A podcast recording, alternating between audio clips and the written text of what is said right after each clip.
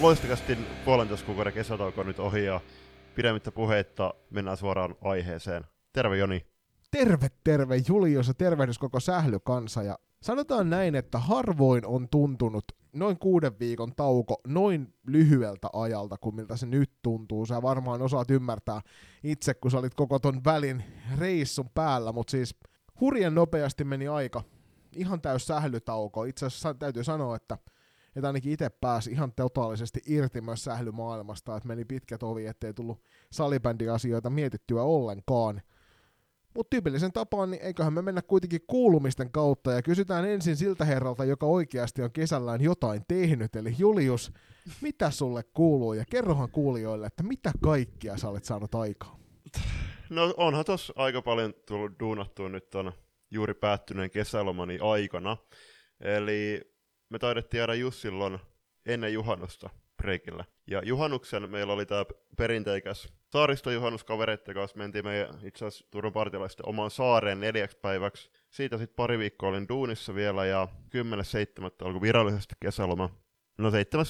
ja 27.7. oli sitten kolme viikkoa putkeen purjehtimassa. Ja tot, tottahan toki mä niin tein. Se oli jaettu viikonloppupurjehdukseen sitten mä kipparoin viikon matkapurjehduksen ja sitten me oltiin 11 päivää tuolla Tukholman saaristossa seilaamassa ja oli aikamoinen kokemus, kokemus että on, on mä nyt ennen, ennenkin avomeri pätkiä vetänyt, mutta purehdittiin suoraan Turusta ruottiin Sandhamiin. Sandham on todella idyllinen semmoinen Tukholman saaristossa sijaitseva tämmöinen rikkaiden ihmisten paikka. Se on erittäin tyylikkäitä kämppiä, niin 33 tuntia kesti purjehtia sinne suoraan ja se, että voit kuvitella, että oltiin 18 tuntia putkea avomerellä, niin silloin kun mentiin aluksen sisään, niin oli pakko ottaa saman tien kamat pois ja kömpi punkkaan, tai muuten vaihtoehto on se, että sä todennäköisesti oksennat jossain kohtaa.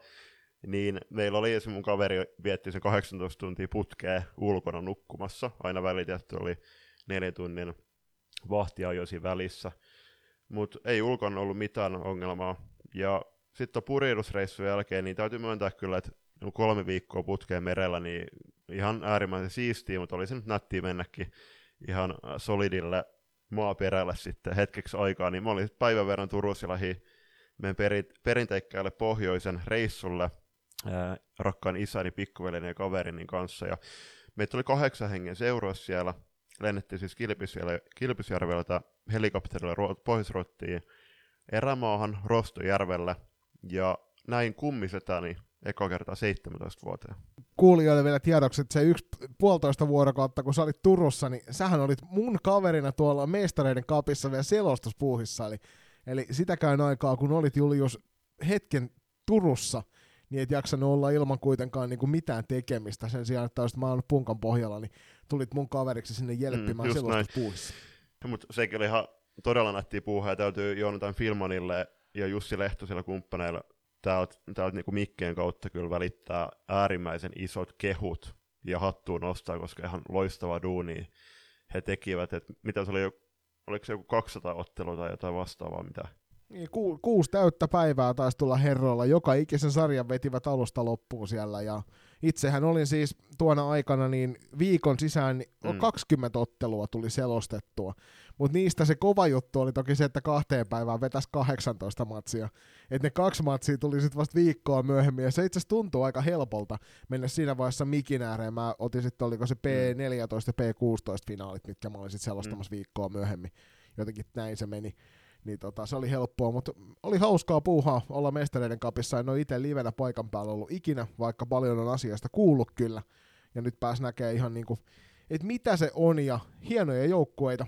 Harmittava vähän oli yleisöä joissain peleissä, mutta isoa, isoa hatunnostoa myös täältä tuonne Filmanille ja Lehtoselle siitä, että on mahtavaa duunia ja iso, iso käsi myös kaikille niille kameramiehille ja muille tuottajille, jotka oli mukana siellä, koska ilman, ilman tuota kokonaisuutta – niin olisi aika vähäiselle jäänyt ehkä se striimihuomio. Ja nyt saatiin kuitenkin molemmilta kentiltä striimattua ja toiselta kentältä vielä iso osa mm. peleistä myös selostettuna. Just näin.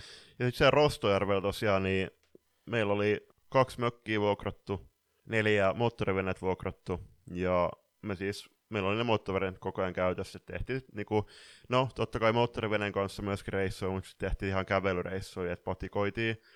Mutta mä en ollut siis kolme vuoteen saanut kalaa Lapissa, en toki nyt vuote, mulla oli siis vuoden taukokin toki Lapista tuossa välissä, mutta kun se harjus iski mun uistimeen, niin se oli ihan äärimmäisen siisti fiilis. Ja kaiken kaikkiaan tuolla reissulla me saatiin kalaa niin paljon kuin jakso nostaa vaan.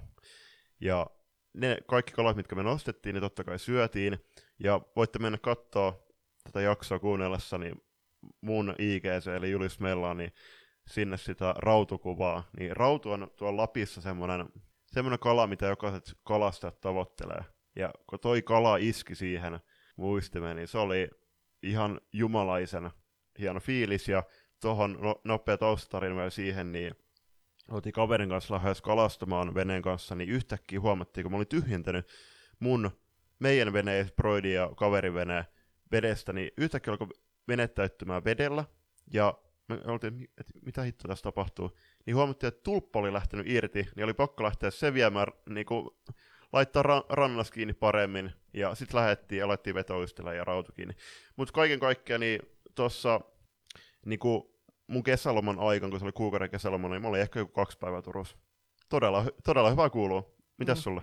Just, just, no siis, mulla on ollut vähän erilainen kesä, tällainen mediatäytteinen kesä, tosiaan niin kuin kaikki kuulijat varmasti muistaa, niin olen tuolla Lacrosse-liitolla ollut työharjoittelussa tässä, ja siihen on kuulunut kuvauskeikkaa, ja ennen kaikkea hirvittävän paljon tota, erilaisen sisällön luomista sinne, josta isoa kiitosta Sangin Iidan suuntaan sinne Lacrosse-liitolle, että on saanut, saanut painaa duunia. Nyt on vähän kevyemmin mennyt tässä kesän, kesän lopulla joku teki alkukesästä isoa duunia sai hommia valmiiksi.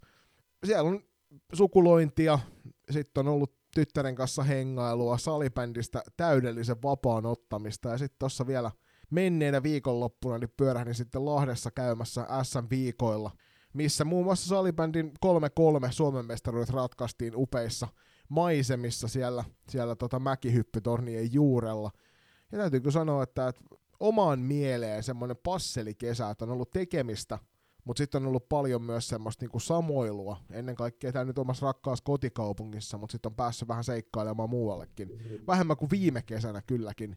Nyt pääs, nyt pääs kokea vähän uusia asioita ja on joutunut haastamaan itseään muun muassa kameran takana, joka on sellainen, mikä on ollut itselle vaikeaa, mutta nyt tuntuu, että on urheilukuvauksestakin saanut, saanut tota pikkusen kiinni, niin en voi lähteä millään tavalla omaa kesääni kritisoimaan päinvastoin nyt, kun näyttää siltä, että syyskelit saapuvat mm. aikaisin ja salibändi alkaa täydellä ryminällä, niin erittäin onnellinen olen siitä, että miten tämä kesä on kyllä sujunut.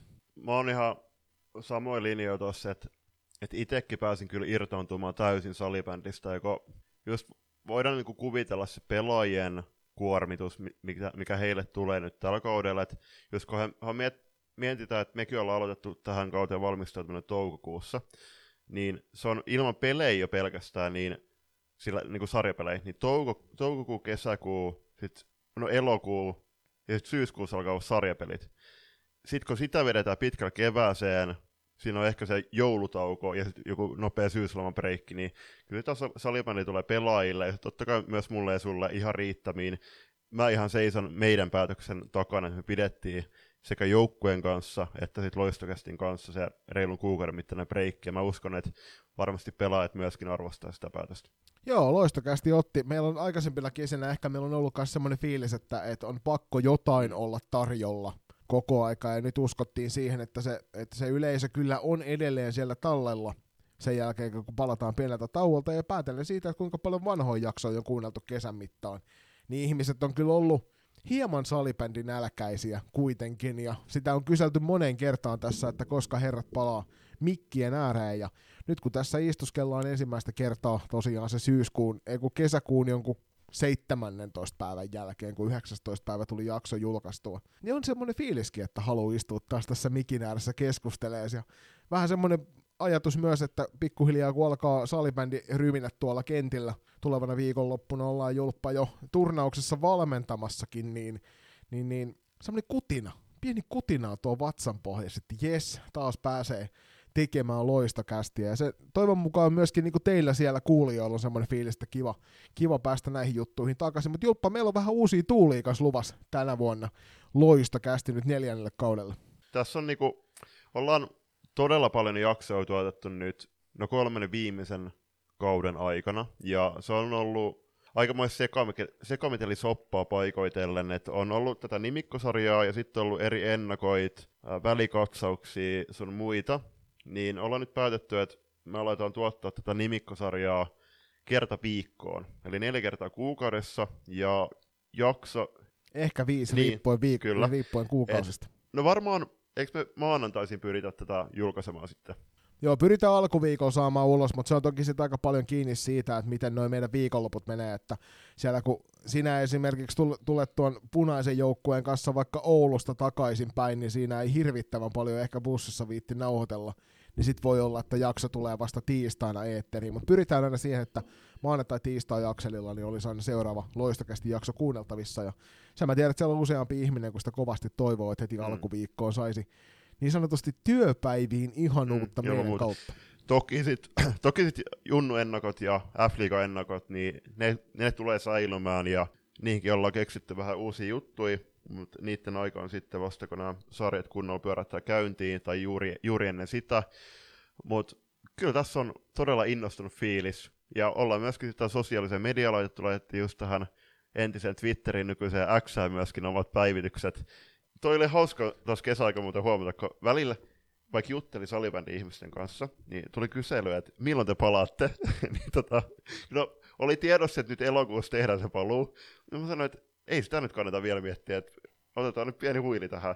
Mutta nyt se salibändikausi alkaa virallisesti ihan kunnolla, ja tuleva viikonloppuun päästään sinne stadiin pelaamaan PK-seudulle, vaikkakin nyt nauhoituspäivänä 8.8. niin tuntuu erityisen hyvältä olla turkulainen, koska meitä on nyt jo niin yli 200 000. Just näin, on, onneksi olkoon Turku. Paljon onnea Turku. Kuvitelkaa tää sille Dressman äänellä, mm. niin pääsette oikeaan fiilikseen. Joo, tosiaan me ollaan, ollaan sen verran lisännyt tässä kaupungissa, että nyt ollaan päästy vihdoin yli 200 000. Hei, yksi uudistus, minkä sä jätit tuossa kertomatta, niin on se, että tarkoituksena olisi näihin nimikkosarjan jaksoihin niin toinen erä pyhittää aina vieraille. Eli mikäli sulla nyt siellä on semmoinen ajatus, että sulla on hyviä kertomuksia salibändin puolelta, tai tunnet ihmisiä, joiden pitäisi ehdottomasti päästä kertomaan omaa tarinaansa ja taustaansa ja juttelemaan ylipäänsä sählystä meidän kanssa, niin kannattaa vinkkailla meille päin tuon sosiaalisen median tai sähköpostin puolella me pyritään siihen, että joka jaksossa, nyt onneksi epäonnistuttiin heti tähän ensimmäiseen jaksoon, mutta tämä on hyvin tyypillistä, että koitetaan tuohon seuraavaan jaksoon saada sitten teille vierasta kylää ja sitä kautta sitten myöskin niin kuin vähän uusia tuulia sinne, sinne jaksoihin, niin Tämä jakso, tämä jakso menee nyt niin, että tässä ekaserässä, niin kuin huomaatte, niin ollaan turistu jo vartin verran. Tähän tulee päälle vähän maajoukkuejuttuja ekaan erään. Toisessa erässä käydään sitten vähän f kuvioita läpi. Ei, ei sen suuremmin sukelleta vielä niihin, koska ollaan tuossa sovittu jo, että meillä tulee F-liiga ennakkoon sitten vierasta jälleen kerran kylään ja päästään tekemään oikein laadukas operaatio. Hei Julppa, tällä kertaa F-liiga ennakko yhdessä osassa. Se kuulostaa erittäin hyvältä. Vihdoin ja viimein. Mutta ennen kuin mennään tuohon maajoukkuekuvioon, niin täytyy sanoa, että mä oon todella innostunut myöskin valmentamisesta. No nyt ennen kuin kouluvuorot pyörähtää käyntiin niin kolmesti viikossa reenit, kaksi seuraavaa viikonloppua turnauksia, ja nyt kun mä tulin suoraan sieltä yöjunalla Turkuun viime lauantaina, niin menin suoraan meidän leiripäivään sinne kotoisella Bolt Gardenilla, niin seitsemän tuntia meidän mahtavan joukkueen kanssa, niin ai että.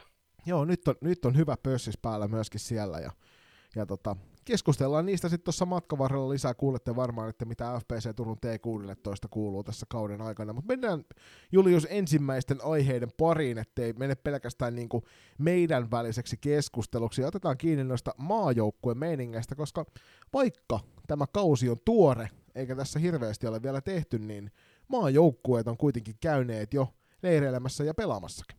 No siellä on se, sekä meidän rakas naisten maajoukkue, U19-maajoukkue ja sitten ihan nämä maajoukkuet TNT 14-T18.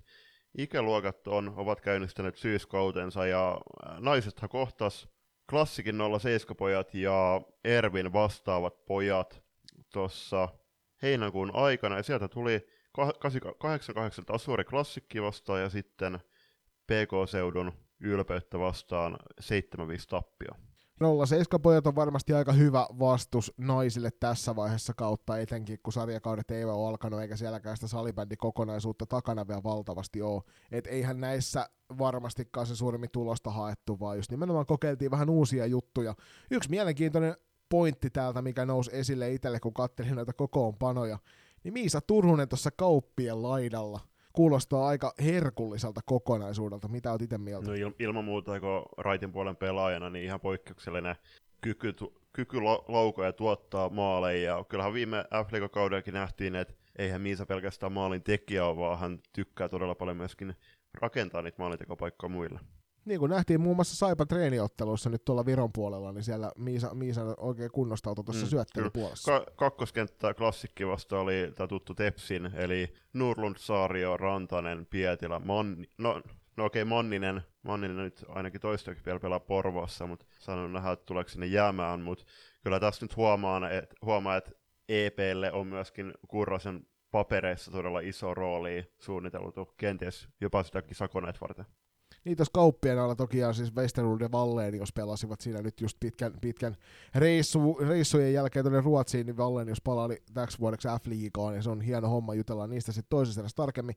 Kolmosketjus sitten Piispa Höynälä, Niemelä, Rantanen, Valtola pakkiparina siellä, ja maalissa oli Krista Nieminen tossa pelissä. Ja tosiaan 8-8 päättyi toi ottelu. Seuraavassa ottelussa sitten niin oli, oli tota, huomattavasti erilainen kokoopano, muun muassa Ulla Valtola hyppäsi tuonne sentterin paikalle kakkoskentälliseen, ja tuossa ottelussahan kaupit eivät pelanneet sitten tuolla mm, kokoopanossa lainkaan. Ja tässä, tässäkin niin Valtola pelasi sentterinä, ekasottelussa pakkina, niin en, kyllä siitä kyllä puheet, että se mikä, että mikä Ulla rooli tulee, tulee olemaan maajoukkueessa, että tuleeko se vaihtelee vastustajasta riippuen. Että kyllä jos miettii vaikka Ruottia vastaan, niin toki Ullalla olisi käyttö sekä pakkin että sentterinä. Mutta se, että jos oli se, oli se maa mikä tahansa, mutta se, jos vastustaja karvaa ylhäältä, niin kyllähän Ullan ne pelilliset ominaisuudet ja en, en, en, ennen kaikkea myös jalka nousta sieltä omalta alueelta, niin kyllä se vähän pelaisi, tai pelaisi sen puolesta, että hän pelaisi pakkina Julia Kataja oli, oli varaveskarina molemmissa otteluissa ja sitten tässä erä Ervi 07 poikia vastaan pelatussa matsissa Vuorella Noora oli tolppien välissä. Sen lisäksi tietysti näistä pelaajista, jota, jotka nyt ei ole vielä mainittu, niin Sundströmi, Ella ja Laitila Alma, jotka oli ensimmäisessä ottelussa tuolla vaihtopenkin puolella, niin pelasivat sitten tuossa toisessa pelissä. Ja näin saatiin aika laaja kattaus tuosta suomalaisesta tämän hetken naissalibänditilanteesta. Ja niin kuin Kurronen on tuossa vähän niin kuin hehkutellutkin viime kaudella, niin pikkuhiljaa toi alkaa toi kärki leventyä tuolla, joka tarkoittaa sitä, että vaihtoehtoja on huomattavasti paljon enemmän kuin aikaisemmin, jos miettii, että jälkimmäinen peli, niin tuo kokoonpano vaikutti aika hyvältä, vaikka siitä puuttu tosiaan molemmat kaupisiskokset.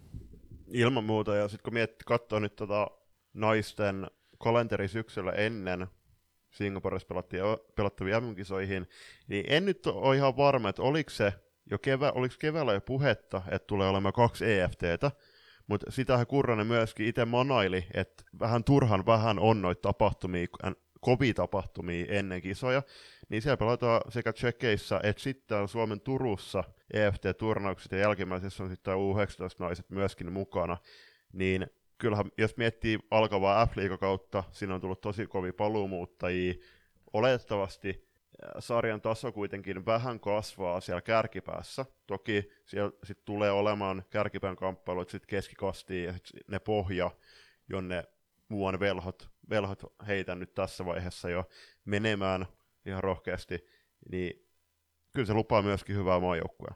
Noissa leiritapahtumissa vielä naisten maajoukkueen puolet mainitaan sen verran, että siellä, siellä nyt vastikään Rönpy Tigerseihin siirtynyt Iida Mettälä sekä Sofia Mittentaak samasta seurasta ne olivat leirillä mukana. He lähtivät sieltä hieman aikaisemmin kotia kohti ja tilalle tuli sitten Pietilä Olivia sekä Maikola Henriikka tuolta TPSstä. Eli aika laaja, laaja otanta nähtiin nyt tuosta suomalaisista salibändin huipuista tuossa paikan päällä. Mutta ei jäädä julppa näihin kiinni pelkästään naisten maajoukkuekuvioihin, vaan tosiaan U19 maajoukkue oli myös peliotteissa ja tuttuun tapaan niin kohtasivat Saksan naisten maajoukkueen kahteen kertaan tuossa myöskin heinäkuun loppupuolella 25. ja 26. päivä. Ja siellähän 25. päivä Suomen U19 voitti Saksan naiset lukemin 6-4 Ja seuraavana päivänä Suomi sitten hävisi Saksalle lukemin 3-5. Sä et tietenkin nä- tietenkään näitä otteluita pystynyt katselemaan, kun olit reissun päällä. Sanotaan, että itselläkin jäi, jäi aika lailla highlightteja varaan toi homma. Jälleen kerran kauden alussa, halutaanko välttämättä niin katsoa sen ottelutulosta, vai ennen kaikkea tässä on haettu sitä, että minkä näköistä kokonaisuutta saadaan aikaa, ja, ja varmasti tuosta saatiin hyviä, hyviä lisävinkkejä, siellähän on aika isot skapat sitten, vu, no, vajaan vuoden päästä tuolla keväällä sit Lahdessa, tässä ikäluokassa, niin nyt on tärkeä, tärkeä kausi alkamassa U19 maajoukkueelle. Joo, ei, ei missään nimessä olla menty tulos edellä noissa otteluissa. Totta kai arvokkaita otteluja koko joukkueelle, yhteisiä kokemuksia, ja ei nyt Saksaa pidä tietenkään väheksyä, mutta ei Saksa nyt missään nimessä ole, ole salibändi maailmassa. No ei, ei ne tälläkään, tällä, hetkellä ole top 10 maa naisissa, mutta kyllä mä nyt sanon, että No kympi, kympi joukko no niin just ja just ehkä saattaisi mahtua, mutta ei niin, ainakaan top 8. Mutta mut joo, olisi katsotaan, jos saadaan Leppäsen Simo tässä syksyn aikana loistokästin haastatteluun, koska kyllähän nyt jokaista kiinnostaa Leppäsen näkemykset myöskin, että missä U19 maajoukkoja tällä hetkellä menee. Mutta niin kuin sä tuossa äsken mainitsitkin, niin tosiaan kaksi kappaletta EFTitä pelataan.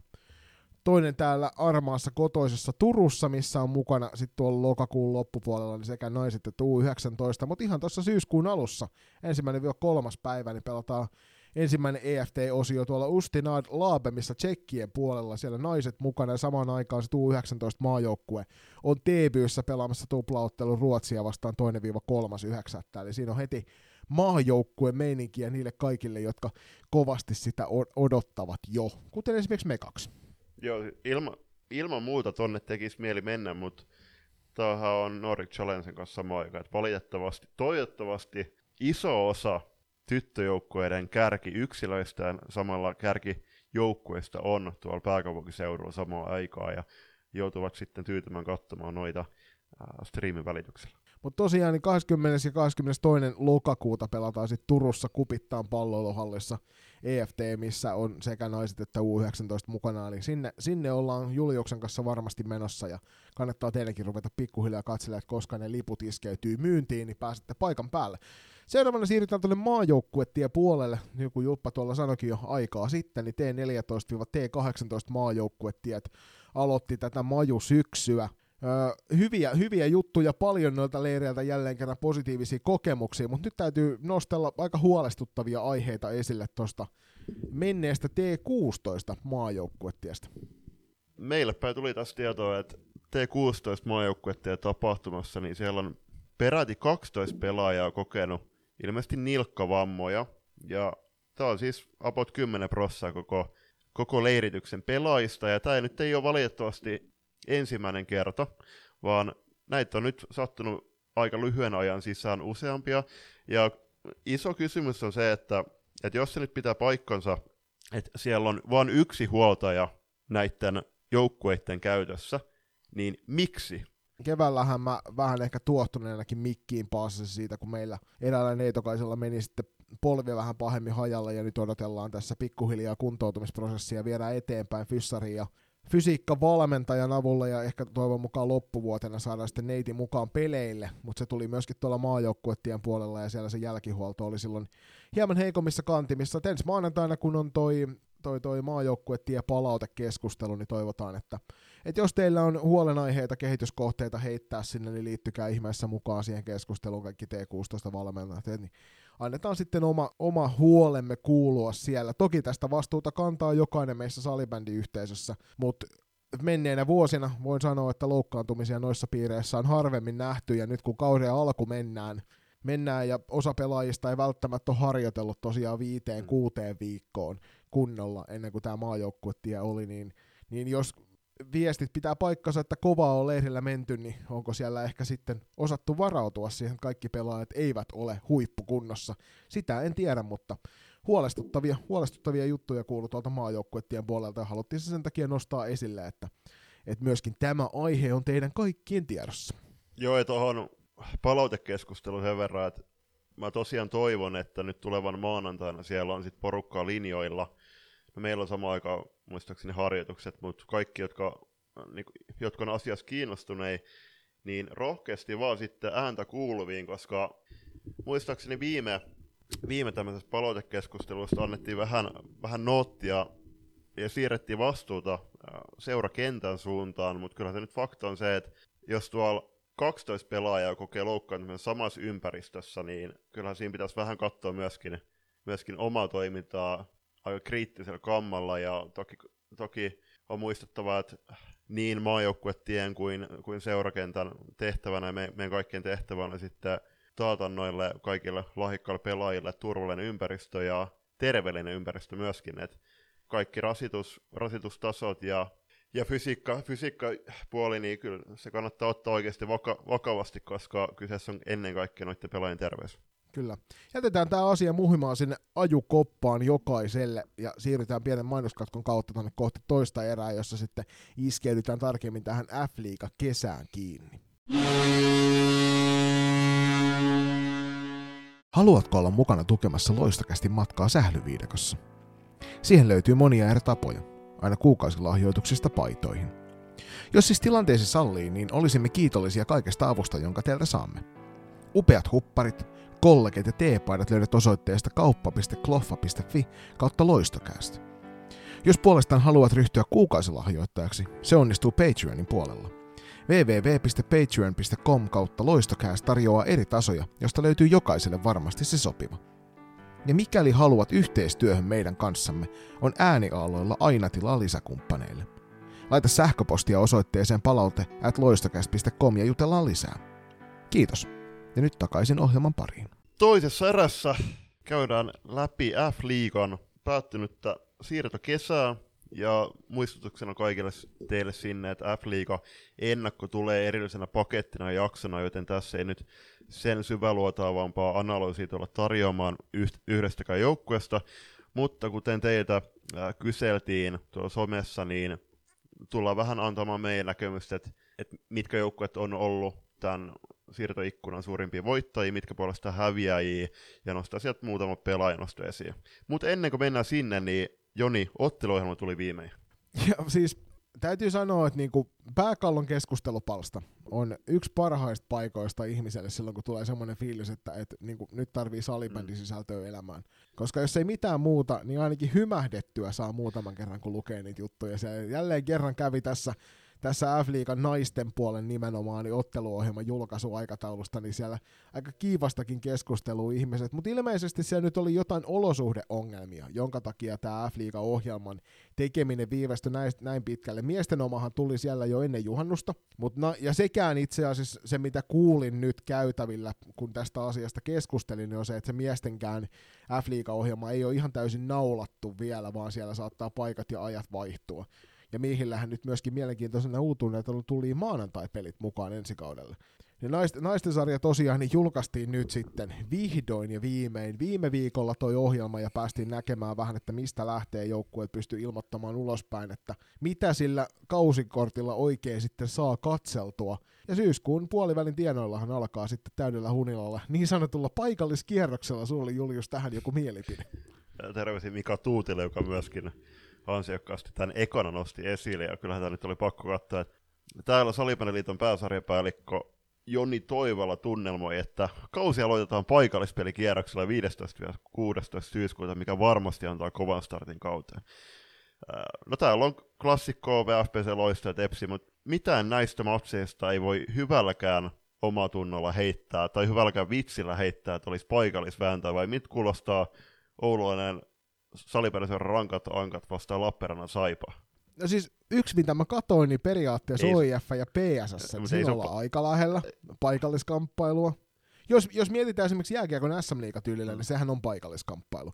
Samoin niin kuin SP Pro eräviikingit, niin ei, siinä voidaan ei sanoa, että ollaan riittävän lähellä, siis, että voi olla jo paikalliskamppailu. Se on niin kuin pääkaupunkiseudun sisäinen tämmöinen kamppailu, koska jos, jos mietit, että niin. et eihän niin kuin esim. Rauman lukko ja Porin ässät, niin eihän se ole, ei se ole Rauman paikalla tai Porin paikalla, vaan se on satakunnan paikallisottelu. Ja sitten sama, sama joku Kyllä.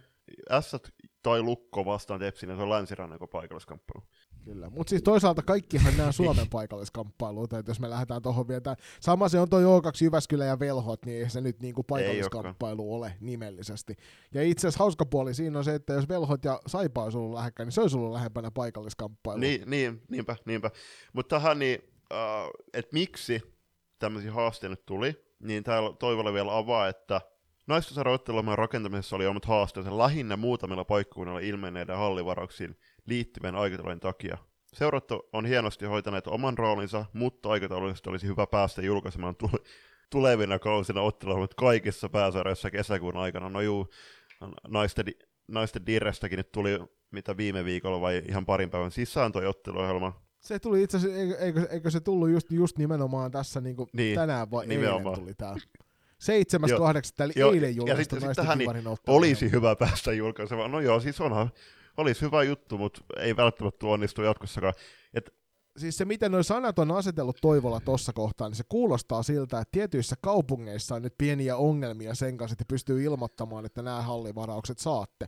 Ja jos näin on, niin toivotaan sitten, että tuolla saadaan oikein isoa painetta annettu salibändi herrojen puolelta ja, her- ja rouvien puolelta sitten sinne niinku paikallistahoille, että, että noin seurat, kun ei pysty kuitenkaan vaikuttamaan se kaupungin vuorojakoihin, niin ehdottomasti pitää sitten päästä sieltä ylemmältä tasolta vaikuttamaan niihin, jotta ei tule näitä vastaavia ongelmia. Joo, ja, joo siis nimenomaan kun ei saa auta, auta että jonkun seuran toiminnanjohtaja laittaa viestiä vaikka, vaikka kaupungin salibändit, kaupungin hallitilanteesta vastaaville, vaan kyllä se nimenomaan, että jos sieltä liikasta, sarjasta tulee viestiä, että tilanne on tämä, me, halu, me tavoitellaan tätä. Mutta tähän loppuun vielä haluan laittaa toivolla siis, että kartoitamme liiton puolesta eri vaihtoehtoja, pystymmekö vaikuttamaan tulevaisuudessa kaupunkien tai kuntien aikatauluihin sekä muiden lajien vaikutuksiin meidän ottelumme suhteen. Mutta niin kuin tiedetään, niin kaikissa paikkakunnissa ei myöskään oteta huomioon sitä niin kuin näkyvyyden puolta tässä, tässä, että salibändi huipputason pelaaminen omassa kaupungissa niin saattaisi olla esimerkiksi kustannuksiltaan hieman kevyempää toteuttaa, mutta mut toivon mukaan saadaan tuolla liiton puolella hommia ja f puolella hommia haltuun siinä suhteessa, että sit saadaan ne kaupungit myöskin ymmärtämään se. Eihän ne nyt voi tehdä asioista vaikeita ihan vaan sen takia, että siellä joku futsal mm. haluaa. Joo, terveisiä vaan Turun kaupungilla, joka velottaa ylimääräisen katsomaan avaamisesta erillisen summan. Mutta jo, ettei mennä tähän sen suoremmin, niin katsotaan tota F-liigan päättynyttä siirtokesää. Ja aloitetaanko vaikka hallitsevasta Suomen mestarista? No tietysti se on aika oiva paikka aloittaa itse asiassa tämä järjestys, johon jäätiin playereiden jälkeen, eli TPS huhuiltiin Laura Mannista sisään. Laura Manninen ei ilmeisesti ole kuitenkaan TPSn puolelle siirtymässä. Huhut eivät myöskään kerro siitä, että hän olisi siellä piipahtanutkaan välttämättä, ainakaan näin meidän halli, hallikorvat ei ole kuulleet. Mutta Erika Koski FPC Loistosta siirtyi, siirtyi tota, vuotta myöhemmin kuin ehkä oletus mm. oli, niin siirtyi tonne TPSn puolelle. Ja sitten itse asiassa tuossa niin heinäkuun aikana rupesi kuulumaan huhuja kupittaan palloiluhallilta, että Anu Raatevaara on nähty harjoituksissa. Ja hyvin nopeassa aikataulussa sitten ilmeisesti saatiin lyötyä tuossa ennen harjoituspelejä klassikkia vastaan, niin saatiin lyötyä Raatevaaran soppari selväksi ja julkaistua joukkueen. Näin Anu Raatevaara liittyy viime kauden Suomen mestareiden paitaan, ja sehän on aika iso juttu siinä kannalta, että TPSllä on nyt todella kovan luokan puolustuskuusikko heittää kentälle joka ottelu. No siellä on Norra Rantanen, Emilia Pietilä ykköspakkiparis. Sitten on, vo, mä veikkaisin, että Ina Leminen ja Anu Raatevaara yhteisen pro takia tulee reenipeleistä, äh, reenipeleistä jatkojen myöskin jatkamaan sitten äh, pakkiparina, sitten toki Ravirta ja Henrikko Meikola. Siis mä ostaisin ton kuusingon koska vaan. Mutta äh, erittäin hieno juttu, Raatavara myöskin, että pääsee noin kovan ympäristöön. Kyllä mä nyt sanon, että, että kun hän Tepsin kanssa pääsee harjoittelemaan ja viettämään yhteistä arkea nyt syksyn ajan, niin nuori pelaaja vielä kyseessä, niin portit ihan maajoukkoeseen saakka auki myös. Joo, ehdottomasti näin. Lähtiöiden puolella tosiaan viime kauden Suomen mestaruuteen uransa taas kerran lopettanut Ella Alanko Salminen. Ja sitten itse asiassa huhut kertovat, että Olivia Oikarinen, joka Virmon, Virmon ja TPS väliä suhaili tuossa menneellä kaudella, niin olisi siirtymässä paikalliskilpailija FPC Loiston riveihin. Jos vanhat silmäni eivät ole valehdelleet, niin kyllä Olivian olen nähnyt Loiston reenessä. Joo. Seuraavana vuorossa Classic ja Lempäälän supernaiset ovat saaneet muutaman vahvistuksen tulevalle kaudelle. ennen kaikkea nyt niin kuin etunenässä nostellaan, jos ei omia junnoja ensin mainita, niin Kiia Kokko ja Magreetta Heikkilä velhojen puolelta siirtyivät tuohon suuntaan ja sitten myöskin niin kuin, koska me tiedetään, että ne klassikjunnut mm. on kovia, niin Liisa Kaihua, Janina Rinne siirtyvät tuolta omista junnuista ylöspäin. Sitten Iida Eloranta Steelersin puolelta niin on, tullut, on myöskin tullut klassikkiin sisälle. Katsotaan enemmän varmaan sille junnujen puolella tullaan häntä näkemään, mutta jokaiselle salibändiseuraajalle niin U17 paidassa myöskin esiintynyt Eloranta on varmasti on tuttu nimi, niin kannattaa seurata häntä, eiköhän hän varmaan tulikasteensa liikassa ensi kaudella saa klassikin paidassa voisin, myös. Voisin veikata hyvin, että klassikin tulee jossain kohtaa piipahtamaan liikokentille. pitkä kausi ja olisi hyvä kierrättää kokoonpanoa, mutta äh, toki Jarkko Rinne ja onko siellä syvä se Juho sitten, se toinen valmentaja, niin toivot, että terveellä rosterilla pääsevät vetämään ottelusta toiseen. Hän lähtiöiden listalla niin Alisa Pöllänen lopetti loistavan pääsarjauransa ja Sofia Sinkko puolestaan vaihtaa paikalliskilpailuja Pirkkoihin ja tämä Jenni Torkin siirto SP Prohon varmistui tuossa muistaakseni heinäkuun aikana, eli tuttuun ympäristöön Jenni palaa, ja mä itse odotan, että Jenni tulee pelaamaan aika loistavan kauden pro-riveissä, tulee varmasti saamaan vastuuta.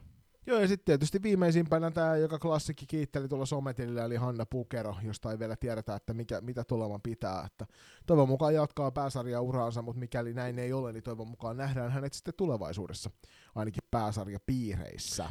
Sitten mennään Porvo Salibändiseuran suuntaan, ja siellä on julkaistu, itse asiassa ne on julkaistu siirtolistalla. Pessi on ollut aika hiljainen itse asiassa ig eli Milla Koskeniemi ja Riina Latvakoski siirtyvät molemmat Helsingin Unitedista Pessiriveihin, jonka lisäksi Mauro Paajanen siirtyy Ervistä tonne keltapaitoihin. Latvakoskesta sen verran, että tämä siirtohan oli tuolla siirtolistalla kyllä näkyvissä jo, mutta nyt viimeisimpien tietojen mukaan niin toisena kesänä peräkkäin Helsinki United on onnistunut vetämään sieltä joku sen nimen takaisinpäin siirtolistalta, ja tällä kertaa Riina Latvakosken nimi on yksi näistä, joka ei tällä hetkellä näy siirtolistan puolella, eli vaikka kovasti, kovasti sekä huhut että, että sitten tosiaan siirtolista oli häntä sinne viemässä, nyt katsotaan, että mikä toi lopullinen tilanne on hänen kohdallaan.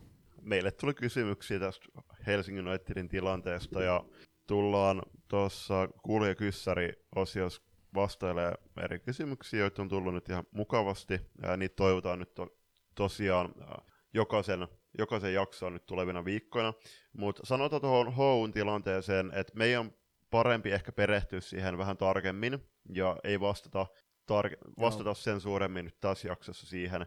Mutta äh, ihan oma, oma kanta ja mielipide on se, että mä toivon, että Riina tullaan näkemään Bessiriveissä ensi Lähtiöiden puolella niin Inka Lampinen, joka lopetti viime kauteen pääsarjauransa, Annika Hautojärvi, joka lähti Sveitsin maalle tuonne Floorball Ridersin puolelle, Ida Juure siirtyi OIFään, sitten pitkäaikainen manageri Tero Nurme päätti ainakin nyt heittää hetkeksi pensselit santaan, katsellaan mitä tuleman pitää. Samoin kävi Klasu Lindholmin kanssa ja nyt tuota ääntä tullaan kyllä sitten kaipaamaan tulevaisuudessa kovasti noissa Porvoon kotiotteluissa. Hänen ääntään, samettista ääntään saa kuulla samoin kuin varmaan tässäkin jaksossa.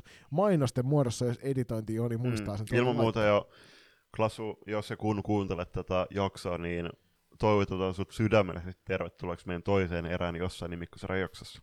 Jukka Kouvalainen, joka myös näiltä taajuuksilta on kovin tuttu f asiantuntijana, niin kävi viime kaudella auttamassa PSS-valmennuksen puolella nyt jälleen kerran vapaa herran roolissa tulevalla kaudella. Sitten Hanna Salminen, joka myöskin tuonne OIFn puolelle siirtyy, sekä Milja Maria Saarikoski, jota huhuttiin jo hyvissä ajoin meidän puolelta tuonne jokereihin, ja nythän se sitten loppujen lopuksi meni ja varmistui tuo siirto. Niin, siis niin kuin todettiin jossain LC38 tai 37 vähän vinkkoilla, että meidän saamien tietojen mukaan Miljalla olisi ollut suora mm. lippu mm. Meksikosta suoraan Ilmalan jäähalli pyhättää, eikö missä mis ne pelaakaan urheahallissa, mutta anyway, mut, äh, se jokereiden rosteri tulee olemaan myös, myös tosi mielenkiintoinen.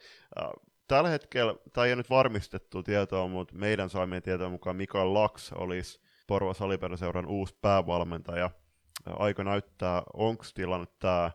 Laksihan on, on myöskin miesten joukkuetta käsittääkseni siellä Pessissä myöskin valmentanut ja on, on jonkin sortin toiminnanjohtaja, niin monta rautaa tulessa.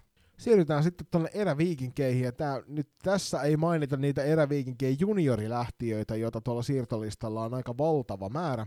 F puolelta, niin Kim Selström, josta puhuttiin, niin tosiaan tulijana ensi kaudelle oli meilläkin vieraana jaksossa, kannattaa käydä kuuntelemassa keskusteluita kentän laidalta. Marika Lehvilä, Lehvilä huhuttiin OIFn puolelta, tuliko tähän Ei jo varmistus? Evelina Hana sekä Pinja Suhonen Nootestarsista nuoria lupaavia talentteja. Sen lisäksi Unihokki Perner Oberlandista tuolta Sveitsin maalta palailee Jasmina Järvinen Suomeen, ja tässähän oli koulupaikka alun perin se, että ottaako, tuleeko Jasmina Erviin, ja koulupaikka varmistuu, joten Jasmina tullaan tuolla näkemään sitten hieman ehkä yllättäen. Helsinki Unitedista siirtynyt Viola Värränkivi tullaan näkemään ensi kaudella eräviikinkien paidassa. Joo, Viola, Viola on, on tuntenut, tuntenut ja tiennyt pitkään, mutta terveisiä Violalle, että jos sulla on mahdollisuus vaikuttaa Ervin maalibiisiin, ei mitään pois siitä, ihan ok biisi, mutta pelkkää mahdollisuutta täynnä, eli Vilperin perikunta Turkulainen Helsingissä soi ennen kuin Viola tekee maali. Ja sitten tuolla lähtiöiden puolella niin tosiaan viime kauden päävalmentaja Raine Laine siirtyy nyt sitten pois noista hommista. Maura Paajanen, joka mainittiin tuolla jo aikaisemmin Pessin siirtyön, sekä Jenni Särö, joka kiiteltiin kiiltettiin seuran puolelta. Ja tietysti Inka Lippojoki, joka UHC Valkki St. Galleniin siirtyy tonne Sveitsin maalle, niin on näitä lähtiöiden puolella. Inka pelasi isossa roolissa viime keväänä varsinkin ja odotan isoa kautta myöskin tuolla Sveitsissä. Ja jos katsoo vielä Inka on päättynyt kautta, niin kyllähän Inka pelasi tosi iso, isossa roolissa ja mä uskon, että sama tahti jatkuu tuolla Sveitsissä ja on kehittynyt kyllähän huimasti. Sitten siirrytään yhteen kesän suurimmista toimijoista, eli Nurmijärvelle ja SP Prohon. Täältähän on sit ovi käynyt vähän joka suuntaan. Lähdetään liikkeelle tuolta lähtiöiden puolelta ja sitä kautta saadaan sitten kokonaiskuva helpommin näkyville. Eli Anni Räisänen viime kaudella ihan huikeaa jälkeä F-liigassa tehnyt puolustajapaikalla operoiva nainen niin siirtyy tuonne UHC Valkki St. Gallenin Sveitsiin myöskin. Anu Raatevaara tuonne TPSn puolelle – Henrikka Keinänen tosiaan jo mainittu tuolla lähtiöiden puolella, mutta osoite ei ole tällä hetkellä tiedossa. Aada Isomätsä siirtyy tuonne Notestarsin puolelle siellä varmasti naisten divarissa ja sitten Notestarsin vanhimmissa junioreissa tullaan ensi kaudella näkemään. Emmi Mörsky, Ira Moilanen, näistä Osoitetta ei ole tiedossa. Meija Kiuru siirtyy Turun puolelle FPC Loistoon. Se itse asiassa tänään nähtiin tuolla Loiston somessa tämä sopimusjulkistus. Itse Karpaasi Jari Isometsä siirtyy taustajoukoista nyt pois ja näin ollen fysiikkapuolelle uusia tulijoita varmasti sieltä sekä Petri Lehmus, joka maalivahti coachin hommia on tuolla SP Prossa hoitanut, niin siirtyy pois sieltä taustoilta. Sitä kautta päästäkin helposti tuonne tulijoiden puolelle ja lista on pidempi kuin lähtiöiden lista. Joko on erinomaisen hieno juttu Nurmijärveläisellä SP Prolle. Mikaela Mehlovaa ja Veronika Kopetska siirtyy Tsekin maajoukkueen, no tuosta toki tulevat sieltä, sieltä, siellä myös jatkamaan, eli Mehlova on pelannut Tatran Stretovicessa ja Kope, Kopetska puolestaan Klotten Dietlikon Jetsissä. Sen lisäksi Minka Rönnberg ja Bea Karling siirtyy Oifista, Elina Vinkin osoitetta en, en saanut tähän hätään selvitettyä, mutta Jasmini Jänkä, joka on myöskin mainittu, muutamankin otteeseen aikoinaan Divari-katsauksissa, niin hän siirtyi Kirkkonummen Rangersista. Jenni Torkki, jo, jo kertaalleen mainittu, klassikista takaisin pro-riveihin. Lotta Lindi, jota myöskin huhuttiin, niin siirtyy tuolta Savon sydämeltä velho, velhoista prohon. Tämän lisäksi Sofia Lehtomäki ja sitten Tuomas Ollikainen ja Pekka Nuutila siirtyy taustajoukkoihin aika muista ovien huidontaa suuntaa että toiseen tuolla Nurmijärven puolella. Mielenkiinnolla jäädään katselemaan, että minkä näköinen kokonaisuus tuolta SP Pro puolella nähdään ensi kaudella. Valmennus pysyy samana viime kaudella.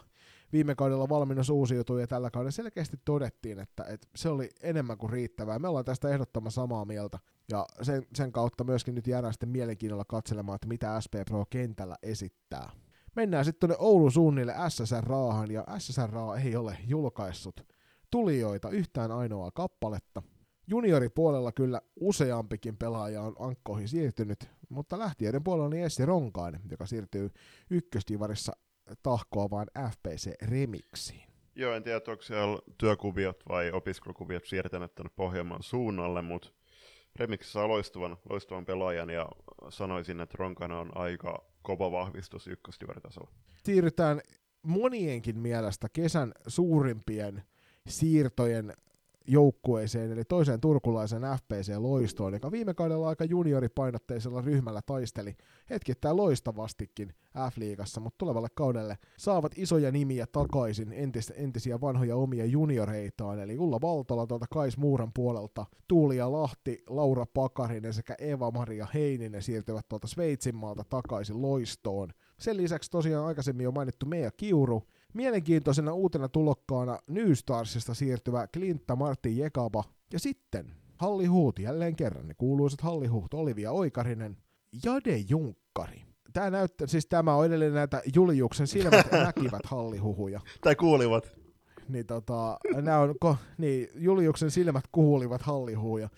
Niin, niin hyvin suurella todennäköisyydellä nämä pitävät paikkaansa, mutta aika isoja juttuja Loisto sai jo tuossa takaisinpäin Loistolla on aika, aika kova kokoonpano kasassa, vaikka lähtiöiden listakin on aika iso. Sanoisin, että tullaan käymään nyt nämä voittajat ja häviäjät vielä se viimeisenkin joukkueen jälkeen, jälkeen mutta kyllähän nyt Loisto eittämättä on yksi suurimpia voittajia tässä vaiheessa, ja se voidaan naulata. Lähtijälistalta, niin Minni Heininen Östensjö IPK Norjaan siirtyy, olisiko joku opiskelijavaihto kyseessä, jos Minni ei kuuntele tätä, niin otettaisiin tutkimielellä meidän haastikseen johonkin jaksoon ja kysellä kuulumisia. Sillä Jessica Luostarinen siirtyy takaisin SPS Virmoon. Elinda Hermansson, Siri Oksanen ovat lopettaneet toki Elindan näin loistoreeneissä, että olisiko, olisiko tämmöinen reenien backup-veskari kyseessä, ja totta kai kun rakastaa urheilua, niin sinne pääsee kovan seuraan torjumaan palloja. Sillä Joni Koskimäki siirtyy, siirtyy nyt tuonne Tepsin puolelle, virallisesti oli myöskin viime keväänä jo voittamassa siellä miesten Suomen mestaruuden onnittelut Joni, Erko Koskitepsiin ja Roosa Jälkö lähti opiskelemaan Jyväskylän suunnalle ja näin ollen O2 Jyväskylä sai loistavan nuoren pelaajan. Kova, kova lisä varmasti sinne O2 porukka Roosa nuorena, nuorena pelaajana tuo sinne hyvää, hyvää uutta meininkiä. Sitten siirrytään eteenpäin Tampereelle takaisin päin ja nythän tota, viime kaudella jo ihan pohjalle etukäteen veikattu KV on tulevalle kaudelle isolla kädellä uusinut rosteriaan. Toki ovat julkaisseet paljon jatkosopimuksia ja viime kaudella kovia otteita esittäneet nuoret lupaavat pelaajat ja ulkomaanvahvistukset ovat saaneet jatkosoppareita, mutta ennen kaikkea nyt Mia Valleeniuksen ja Tuulia Ahon paluu kasvattajaseuraan on semmoisia isoja asioita, jotka nostavat entisestään tota, niin kuin kiinnostavuutta, mutta Klassikin T18 Tanja Parviainen, joka on kovan luokan juniori. Juniorilupaus Senni Hietanen, Pirkoista paikallisvastustajata Henrikka Järvi, jota on vuosia jo mietitty, että jatkaako Pirkoissa nyt, kun Pirkat eivät F-liigaan nousseet, vai jatkavat Divarin puolella, niin Henrikka sitten nosti, nosti vihdoin kytkintä ja lähti tonne F-liigan puolelle. Viivi Tiilikainen samasta osoitteesta tuolta Pirkkojen puolelta, samoin kuin Erika Laine.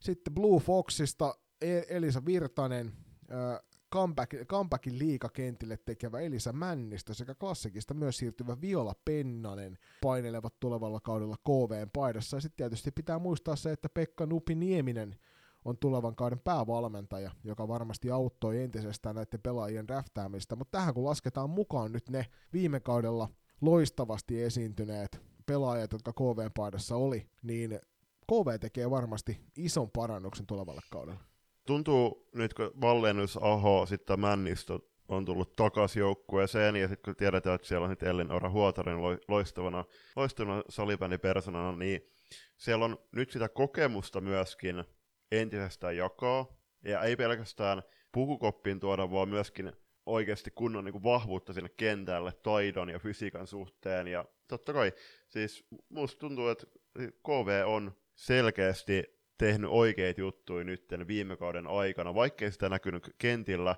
niin nytten he korjaa tätä satoa ja siellä voidaan nyt perinteikkaan Tampereen seuran suunnalla olla erittäin tyytyväisiä tähän siirtoikkunaan, mutta toki päästään hetken päästä nyt siihen, että pitää vähän peilata myöskin sitten tasoa muihin joukkueisiin.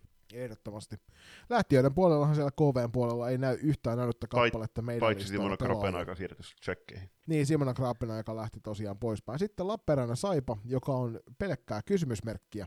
Lappeenrannan suunnilta ei ole hirveästi mitään kuulunut. Se on toisaalta yleensä aina tuolta itärajan tuntumasta vaikeampi saada, saada tota tähän meidän jukurttipurkkiin minkäännäköistä viestiä terkkoja vaan siihen suuntaan, mutta ilmeisesti aika iso osa viime kauden rosterista on jatkamassa Ja näin ollen voidaan odottaa se, että kuten viime kauden nähtiin muun muassa Mm. playoff-karsinnoissa, niin parhaimmillaan todella raikasta peliä esittävä Saipa ja ennen kaikkea nyt viime kaudesta sitten taas hieman kokeneemmat omat juniorit, niin varmasti pystyvät tota joukkuetta rahaamaan niin, ettei tarvi huolehtia siitä, että siellä karsintapaikoilla pyörittäisi. Joo, ilman muuta. Mutta Toni Soikkelin, niin... No me siis varmaan tullaan jokaista f coachia kenties haastattelemaan tuossa ennen kauden alkuun, jos keretään, niin kyllähän nyt Soikkelille totta kai kysymyksiä tähän, tähän siirtoikkunaan, että kuin ollut näin hiljasta. Tiedetään, että Lappeenranta raja kaupunkina, niin äh, eihän sinne oikeastaan muut eksy kuin opiskelijat ja sitten paluu muuttajat. Mutta mut kyllä mä nyt uskon, että, että Saipa tulee olemaan en, en koe, että he tulee ainakaan häviä, häviäjiä olemaan tässä siirtoikkunassa. Ei, mennään sitten tuonne Jyväskylän puolelle, johon jo äsken tuosta Roosan jälkästä puhuttiin, kun loistosta siirtyy. Sen lisäksi Sanni Koli Laspinpaidasta tulee sisään ja Heini Siivikko hyppää ylöspäin tuota Amppareiden kakkosjoukkueesta. Lähtiöiden puolella sitten taas puolestaan niin Jussi Köpsi, josta, joka viime kaudella debytoi myös Loistokästin ohjelmaosiossa. Sandrine Götz, joka palailee takaisin päin tonne, tonne omaan, omaan kotimaahansa Sveitsiin Football Ridersin paitaan. Maija Peltokangas, Noora Pertola, Jessica Lustig, Roosa Virtanen sekä Jaak Murjildis niin palailee, palailee myöskin sinne kotiin. Tässä on lähtiöiden lista, eli O2 selkeästi enemmän lähtiöitä, mutta aika, aika rauhalliselta tuntuu toi O2 meininki tällä hetkellä kuitenkin, että se perusrunko siellä edelleen on kasas tulevalla kaudella. Ehdottomasti iso opiskelijakaupunki ja se loistosarja jätti lupauksia paremmasta kyllä tuohon joukkueeseen. Että niinku, äh, tai, tai kuulin puhetta tuossa niin just sen sarjan jälkeen ja ihan itsekin peesan sitä, niin tuntuu, että jos O2 olisi voittanut sen loistosarjan ekan ottelun, niin se sarja olisi ollut todennäköisesti he, heidän. Ja kun miettii, että Iina Latvala siellä ja Katriina Louna ja, tul, niin kuin jatkojoukkueessa, niin aika raikasta amppareja tullaan myöskin näkemään heti syksystä lähtien. Ihan varmasti. Sitten tosiaan tuolla aikaisemmin jo mainittu Kuopio Velhot julppa heidät jo duumasi sinne pohjille. Tulijoina sisäänpäin, siellä on muutama ala- alasarjoista siirtyvä pelaaja tuli joukkueeseen mukaan, mutta isona nimenä tietysti Blue Foxissa siirtyvä Maria Hietikko, joka tuo kyllä kokemusta ja osaamista tuohon kokoonpanoon, mutta lähtiöiden puolella Lotta Lindi, Prohon, Makreta Heikkilä klassikkiin, Ella Jolkkosen osoitetta emme tiedä, Kia Kokko lähti klassikkiin, Laara Vahala, Aada Kaikkonen ja Milla Hofreen lähtivät myös joukkueesta. Velhojen tilanne on mielenkiintoinen. Siellä on toki omia junioreita, mahdollisesti ehkä näkyy enemmän ensi kaudella joukkueessa. Aika kovassa F-liiga siirtoikkunassa, niin nyt näyttää siltä, että, että velhoilla jäi luu käteen. Joo, Halli puheitten mukaan velhot havittelee yhteistyötä Faktorin kanssa. En tiedä, tuleeko tämä yhteistyö nyt sitten toteutumaan, mutta olisi se, että näin puolueettomasta näkökulmasta niin auttaisi molempia varmasti. Joo, ja ehdottomasti me kaivataan Kuopion seutuville salibändin joukkuetta F-liigaan, että se on, se on ihan selkeä. Ainakin pääsarjatasolle se on ihan varmaa, että me tarvitaan laajempaakin otantaa kuin pelkästään tämä, missä tavallisesti pyöritään, eli pääkaupunkiseutu, Varsinais-Suomi ja sitten Sisä-Suomen alue, ja tietysti tuolla Oulussa sitten muutama, muutama joukkue näissä pääsarjoissa on. Viimeisenä otetaan kiinni OIFään, ja OIF kuuluu myöskin näihin, joilla on aika isoa liikehdintää tapahtunut sekä ulospäin että sisäänpäin, ja nyt koska monta sisäänpäin tulijaa on, niin mainitaan ensimmäisenä taas lähtijät. Eli Minka Rönnberg lähti SP Prohon, Katri Ojala Jokereihin, Pia Karling SP Prohon ja Marika Lehvilä mahdollisesti sinne eräviikinkeihin. Tulija puolella puolestaan isoja nimiä, muutama kappale. Iida Juures PSSstä, Essi Linnavuori, Helmi Rauhala, Josefina Kettunen sekä Anni Nikkilä Helsinki Unitedista.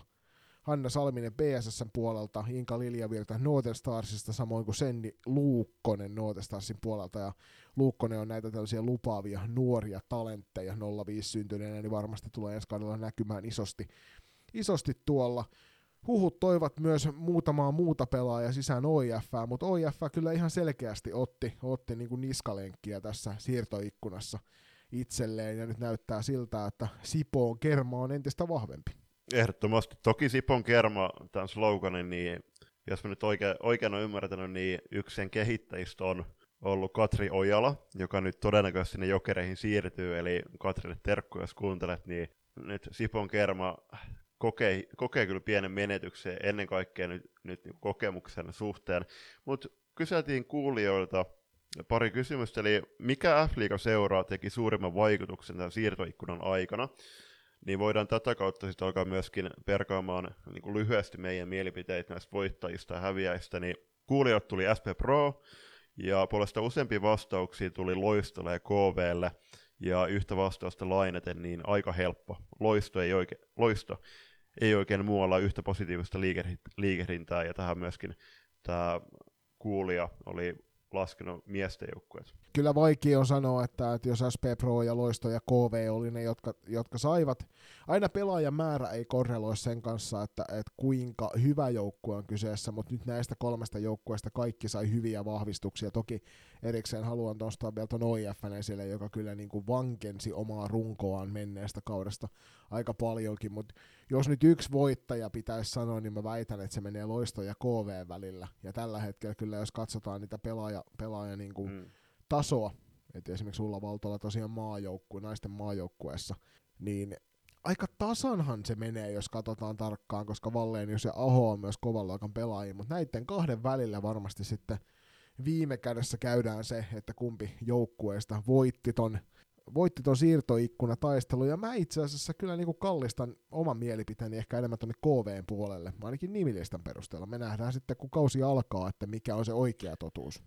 Äh, hyvä pohdinta, ja äh, mä, mä koen, että sä ehkä niin kuin peilaat just tota sun mielipidet siihen, että kuin vaikea kausi KV oli viime kauteen verrattuna, ja kuin haastavista lähtökohdista he kuitenkin lähti viime kauden päätyttyä tähän kauteen, niin kyllähän nyt Vallennuksen Ahon siirrot ennen kaikkea olisi mille joukkueelle tahansa äh, todella merkittäviä, mutta ennen kaikkea KVlle ne oli ihan jättipaukkuja. Ja puolesta Loisto, niin Loisto oli totta kai tämmöinen vähän ohimenokausi, se oli kenties joukkueella ite, itselläänkin taustoineen tiedossa. Mulla on vähän semmoinen fiilis, ei Loisto missään kohtaa, ja Loiston taustat, niin ei niillä ole pienintäkään epäilystä, etteikö Ulla, Laura, Tuulia ja Eeva ja kumppaneineen palaisi jossain kohtaa takaisin. Niin ainut, joka jäi tuossa, niin oli se, että Iida Mettälä vaihto väärän seuraan, että hän meni rönpyyhyn eikä tullut loistoon takaisin, mutta Siis kyllähän tämä molemmille joukkueille on iso hyppy ensi kauden ylöspäin sarjataulukossa, että viime kaudella puhuttiin just nimenomaan siitä pohjakerroksesta, ja nyt, nyt voi niinku loistolle suoraan lähteä asettelemaan ainakin top 4 liiviä päälle ja KVllekin playeripaikkaa melkein niinku jos mm. katsotaan sitä kokonaisuutta, että ne, jotka viime kaudella paluun teki muutama pelaaja KV-paitaa, ja sitten oli muun muassa Senni Mustakoski, joka oli ihan huikea, huikea viime kaudella hetkittäin tuossa, ja nyt taas kautta kokeneempana f pelurina niin varmasti tuo isoja apuja. Sitten mun täytyy ihan suoraan kyllä sanoa, että vaikka TPS ei isoja liikkeitä tehnyt, niin Raatevaara ja Kosken tuomiset sisään – nostaa kyllä entisestään tuon joukkueen osaamista, ja niin kuin nähtiin klassikkia vastaan harjoituspeleissä, niin heillä on nyt neljä kentällistä, jotka on F-liigaketjuja, ja niistä kolmesta voidaan sanoa, että useammassakin joukkueessa niin joku noista kolmesta olisi ykköskentällinen. Eli TPS on kyllä niin kuin todella laadukas nippukasassa, vaikka ei välttämättä volyymi ollut ihan yhtä suurta kuin monella muulla. Tässä olen samaa mieltä, ja sen takia sanon myöskin, että KV on se suurin voittaja tähän mennessä mä heitän suora, heittäisin suoraan tässä vaiheessa, ennen kuin tehdään mitä Afrikan ennakkoa, niin mä heittäisin KV, Loiston top kolmoseen ja KV puolestaan to, top kutoseen. Sitten taas kun miettii SP Prota ja OIFia, to, tosi paljon sisääntulijoita, mutta mä sanoisin, että kun SP Prossa on, on paljon puhuttu si- sitä, että joukkue kaipaisi nuorennusleikkausta, nyt joukkue tulee myös sitä saamaan jonkin verran, ja sitten OIFi, niin siellä on semmoisia perusvarmoja liikapelaajia nyt tullut sisään, niin molemmat okei okay, vahvistu. Mä san, sanoisin, että äh, he vahvistivat sitä ehkä NLB, okei, okay, OIFin kohdalla, niin NLP-tasolla vahvaa semmoista kivijalkaa, ja sitten taas OIF, no SP Pro, monivuotinen Suomen mestari, monivuotinen siis äh, luottojoukkue noissa mitalipeleissä, niin nyt Pro alkaa tekemään sitä uutta tulemista, mutta mä heittäisin, että Pro, okei, okay, playereihin kyllä, mutta sitten taas Oifin kohdalla niin ottaa tukevan eron kuitenkin tuohon sijoihin 11 ja 12. Mitäs isoja, isoja menettäjiä? Varsinaisesti niin kuin mä koen, että mikään joukkue isosti menetti pelaajia, että olisi tavallaan sen kautta tippuisi tuossa kokonaisuudessa, mutta kyllähän jos siirtolistaa, siirtolistaa katsoo, niin itselle isoja pettymyksiä tässä ke- kesän aikana niin oli SSR mm. ja Velhot.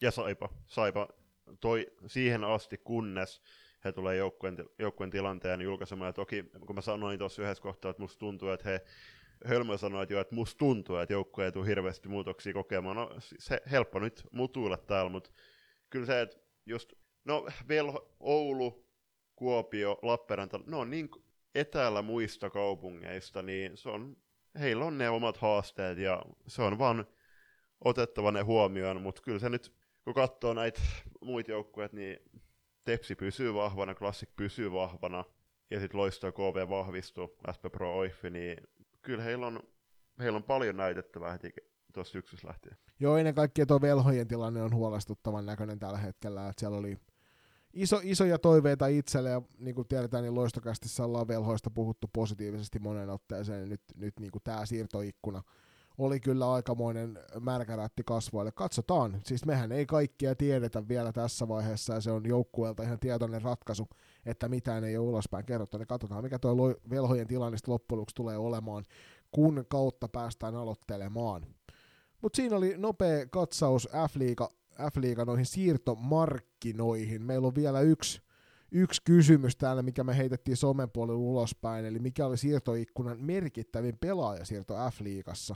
Ja tähän tuli nyt oikeastaan kahta vastausta valtaosassa vastauksista, eli Valleenius ja Valtola oli ne, mitkä mainittiin. Tuuli ja Aho tietysti, ja sitten erikseen vielä Loiston paluumuuttajat.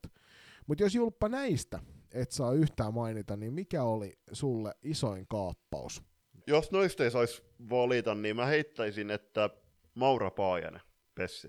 Se on kyllä varmasti, mä itse, itse, itse pohdin kanssa sitä, että Maura Paajanen on varmasti semmoinen iso, mutta mä viime kaudella isosti nostelin Anu Raatevaaran nimeä esille ja mä veikkaan, että nyt tuossa tuttujen ihmisten ympäröivässä uudessa ympäristössä, niin Raatevaarha nostaa tuon oman pelinsä vielä entistä kovemmalle tasolle ja tulee tuolla Tepsissä näyttämään sen, että, että hän on ihan oikeasti niin kuin mainittavissa myös maajoukkueen valinnoissa jatkossa. Ja nämä on siis mielenkiintoisia nimiä tosi monella joukkueella, mutta mut sitten mä myöskin toivon kovasti, että Jenni Torkki saa nyt ison onnistumisen, kun hän palailee, palailee tuonne Proon puolelle, koska Torkilla oli aika vaikea mennyt kausi mm, tuolla klassikin puolella. Sitten jos yksi heitto vielä, niin no niin, Käpessi siirtynyt Milla Koskenniemi, niin no 90 syntyisen pelaajana ei ole mikään ikäloppu missään nimessä, terkut vaan Millalle kun kuuntelet. Mut, ja itse asiassa SM on juuri kolme kolme peleissä voittanut. Mutta siihen niin, kun Milla oli niin isossa roolissa Houn takalinjoilla, ja huomattiin, että kyllä pystyy pelaamaan pallollisen myöskin korkealla tasolla, ja oli oikeastaan aika tärkeässäkin roolissa, e- ennen kaikkea okei okay, omaan päähän, mutta myöskin sinne toiseen päähän. On se sitten Laksi tai kuka vaan siellä päävalmentaja, niin uskon, että milloin on kyllä käyttöä myöskin tuolla Porvoon takalinjalla. Jos sulla tuli näistä asioista jotain, mistä haluat meille antaa palautetta, eriävää mielipidettä tai muuten vaan haluat kertoilla omia ajatuksia, niin heitä meille päin somessa tai sitten sähköpostissa palautajat loistakäs.com, niin vastaillaan sitten tulevissa jaksoissa niihin. Me otetaan kuitenkin pieni kulaus juotavaa ja otetaan hengähdystauko, käydään mainoskatkolle ja palataan kolmanteen erään.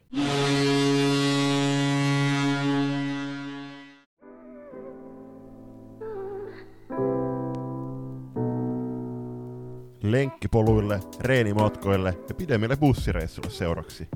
Loistokäästä.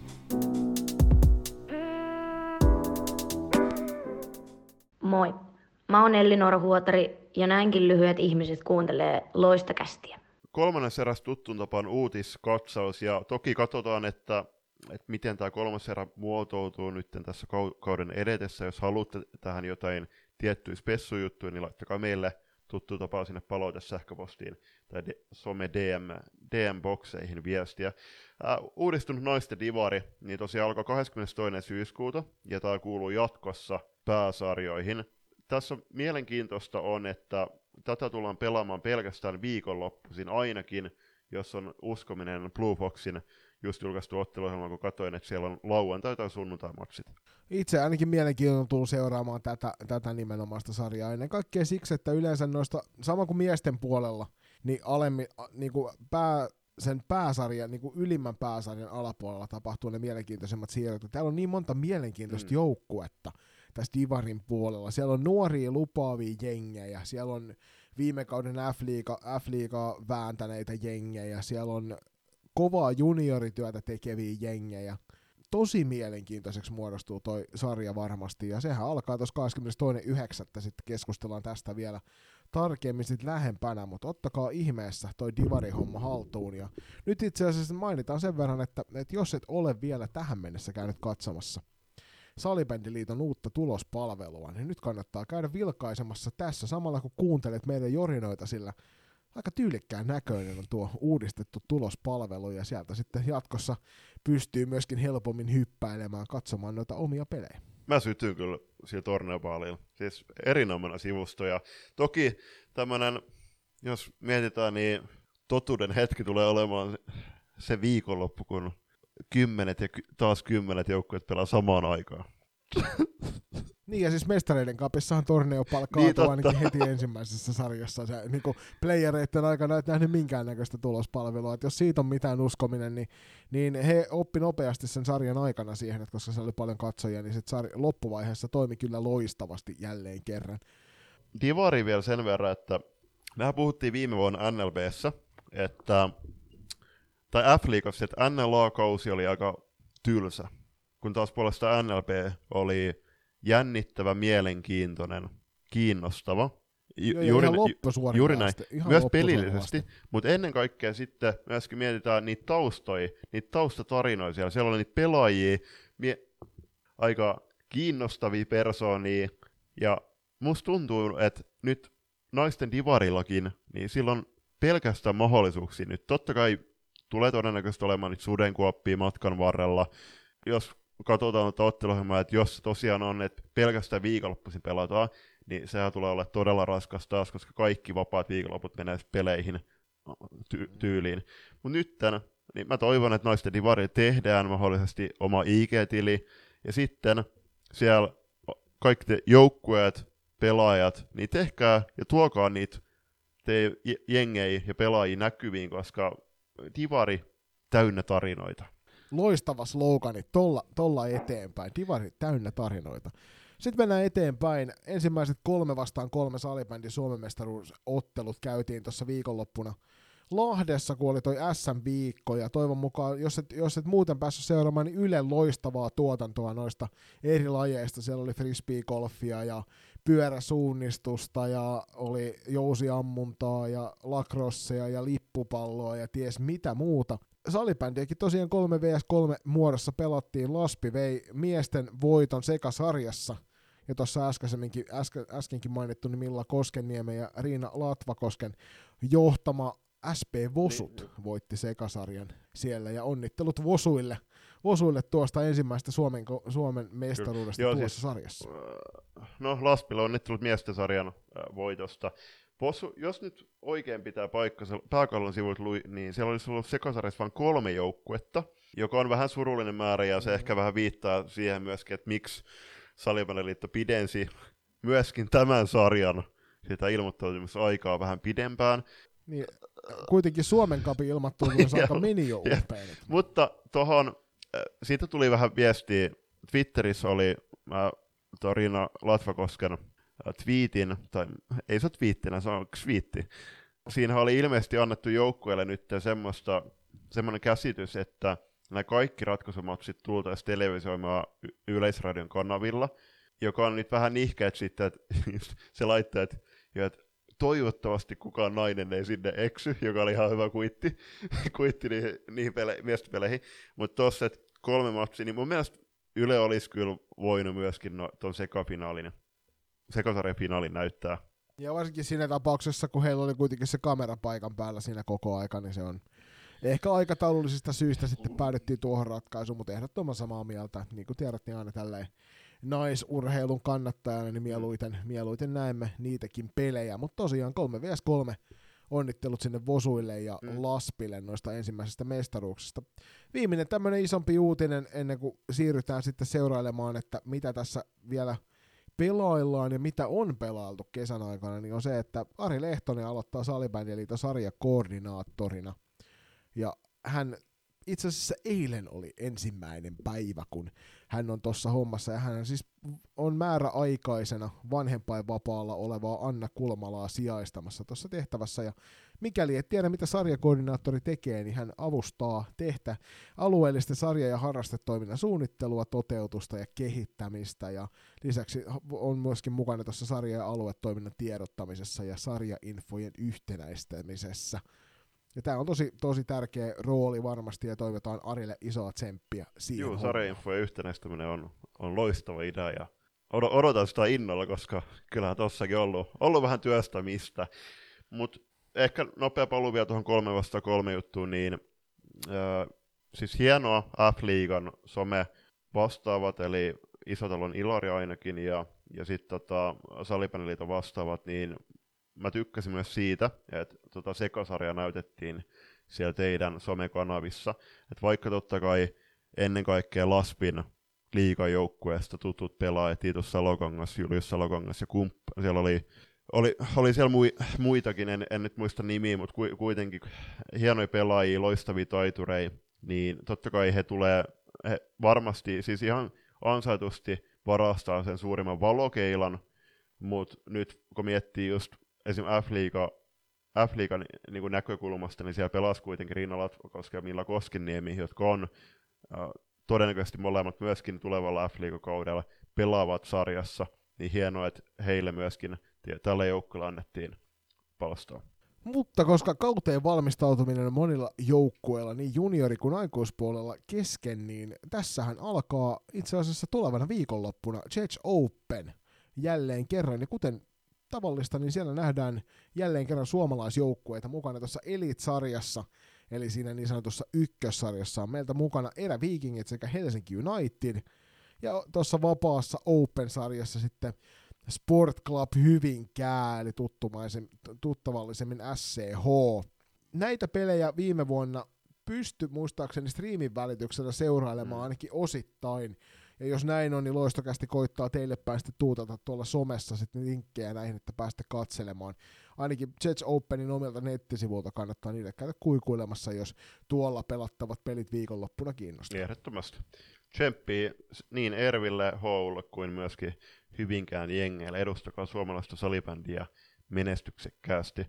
Sitten on Kirsi Westelund Memorial Cup. Taisi olla nyt neljännen kerran järjestettävä jotain sellaista se on jo, en, ollaan kahdessa aikaisemmin oltu mukana ja oltiin ensimmäisessä ja oltiin nyt viime vuonna, että ehkä sieltä yksi on välistä jäänyt sitten, niin kyllä, ja tänä vuonna niin se Turku osallistui kahdella joukkueella tuohon, tuohon turnaus, turnaus oli yllättävän vaikea ilmeisesti saada, saada aikaan, että aika moni turnaus ympäri Suomen kärsi osanottaja kadosta, nyt onneksi saatiin KVMC järjestettyä ja saadaan meillä sitten molemmille jengeille ja kaikille pelaajille siitä hyvät, hyvät alut tälle, tälle elokuulle, missä sitten kuitenkin sitten viikon päästä jo taituroidaan tonne kohti loistokappia, niin siksi nämä on hyviä, hyviä hetkiä, että saadaan KVMCstä sitten kovia pelejä, ainakin hyviä jengejä siellä on paikan päällä. Muun muassa Nootes taas nyt tietysti etunenässä, jota vastaan saa kyllä sitten Joo, ehdottomasti ja meidän täysin. punaisten lohkossa on muistaakseni tiikerit sekä eräviikingit. Niin erinomaisia vääntöjä ja, no niin. ja innolla odotan myöskin niitä kohtaamisia halleilla, koska tiedän, että muun FP Factor Kontiolahdelta matkasin, mitä kevyet seitsemän tuntia taas tänne etelään, niin Holopaisen Markuksen kanssa ollaan sovittu, että nähdään ja vaihdellaan kuulumisia, niin jos näette mut ja Jonin halleilla, niin tulkaa ihmeessä moikkaamaan, mielellään jutellaan. Toki ää, pelin, pelin ollessa käynnissä, niin mielellään keskitytään sitten meidän joukkueisiin, mutta Mut jos, jos haluaa sinne välttämättä ottaa jotain semmoisia hyviä kannustuskylttejä meille, niin kannattaa sinne kaukalon laidalle sellainen raahata. Me keskitytään valmennukseen, kun on sen aika. Mm, kuulia kysymyksiä tuli muutama kappale, ja paneudutaan niihin. Ensimmäinen koskee noita T16 valtakunnallista ja T18 valtakunnallista. Ja näissähän T18 valtakunnallinen sarja ennen kaikkea se SM Karsinan osalta niin alkaa tuossa elokuun viimeisenä viikonloppuna. Siellä taistellaan sitten jo ensimmäisestä pisteestä kohti SM-sarjaa. T16 valtakunnallinen alkaa 9.9.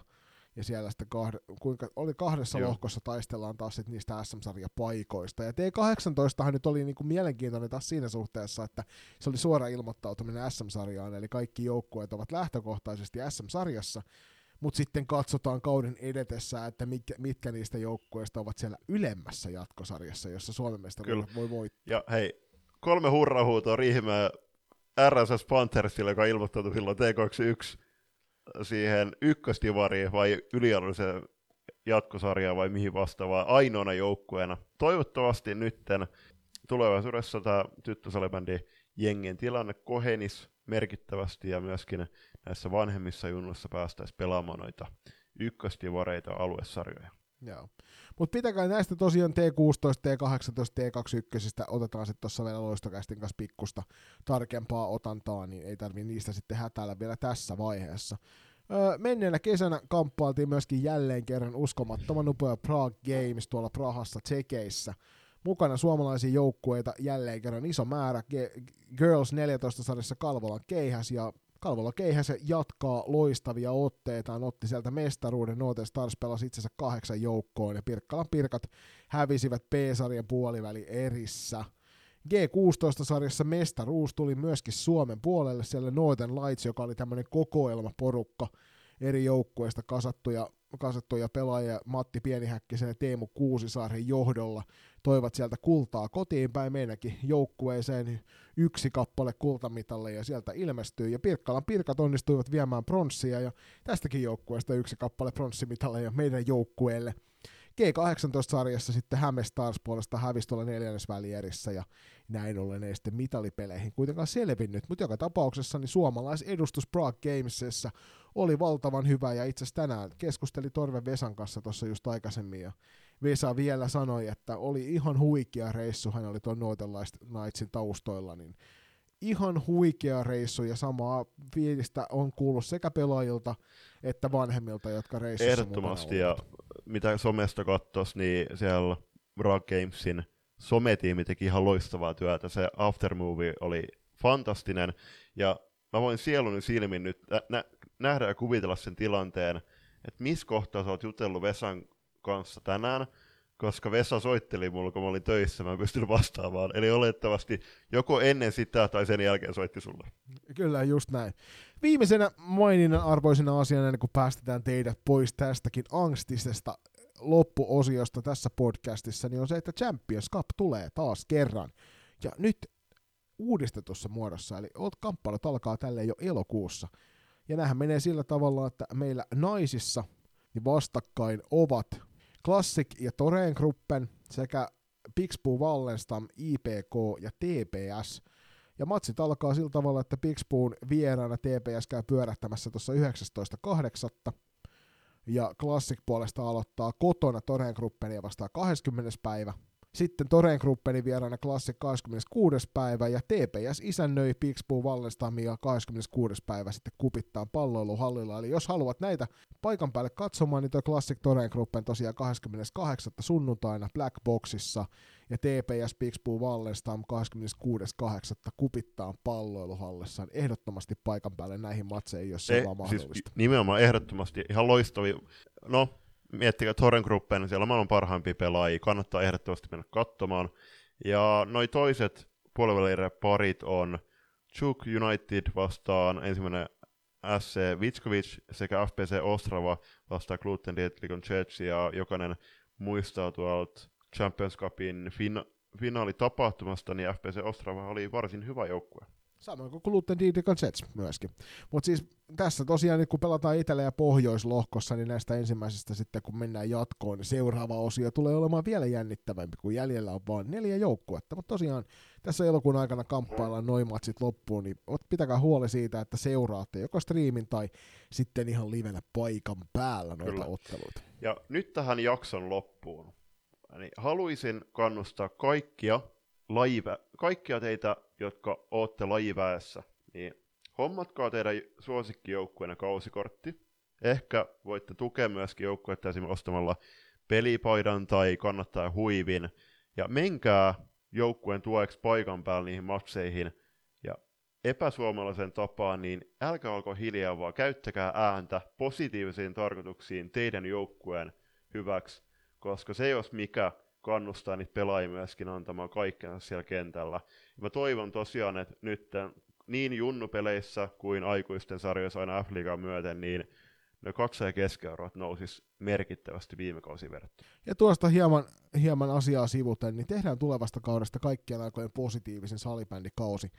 Eli pidetään huoli siitä, että oltiin sitten katsomossa kentän laidalla tai muuten vaan salibändin parissa, niin viedään sitä positiivista henkeä eteenpäin. Pidetään huolta niistä läheisistä siellä salibändiyhteisössä ja tehdään tästä tulevasta kaudesta niin huikea kausi, että me muistellaan sitä kaikki vielä kiikkustuolassa. Juuri näin. Loistokasta on palannut, niin on myöskin salibändikausi vihdoin ja viimein. Muistakaa, että tätä nimikkosarjaa tulette kuulemaan jatkossa kerran viikkoon, ja parhaiten vaikutatte jaksoihin ja tuleviin, tulevien jaksojen sisältöihin laittamalla kysymyksiä, puheenaiheita, vierasehdotuksia osoitteeseen palautet loistokas.com tai meidän sosiaalisen median kanavien viestintäosioihin. Joo, ja palautajat loistokäst.com kannattaa tosiaan pitää mielessä kaiken, kaiken kannalta. Ja tietysti mainitaan vielä erikseen toi meidän toi kauppa, eli kauppa.kloffa.fi kautta loistokäst osoitteesta löydät hupparia, kollegia ja teepaitaa. Ja sitten sen lisäksi tietysti niin täytyy mainita vielä toi meidän Patreon, eli patreon.com kautta loistokäst, jos haluat kuukausilahjoittajaksi meille ruveta ja sitä kautta auttaa tätä meidän salibändiseikkailua vielä pidemmälle. Huikea kausi tulossa. Loistokäst palaa nyt näin neljännen kauden tiimoilta, ja Julius, tästä se lähtee huikea kausi 23-24. Nähdään hallella.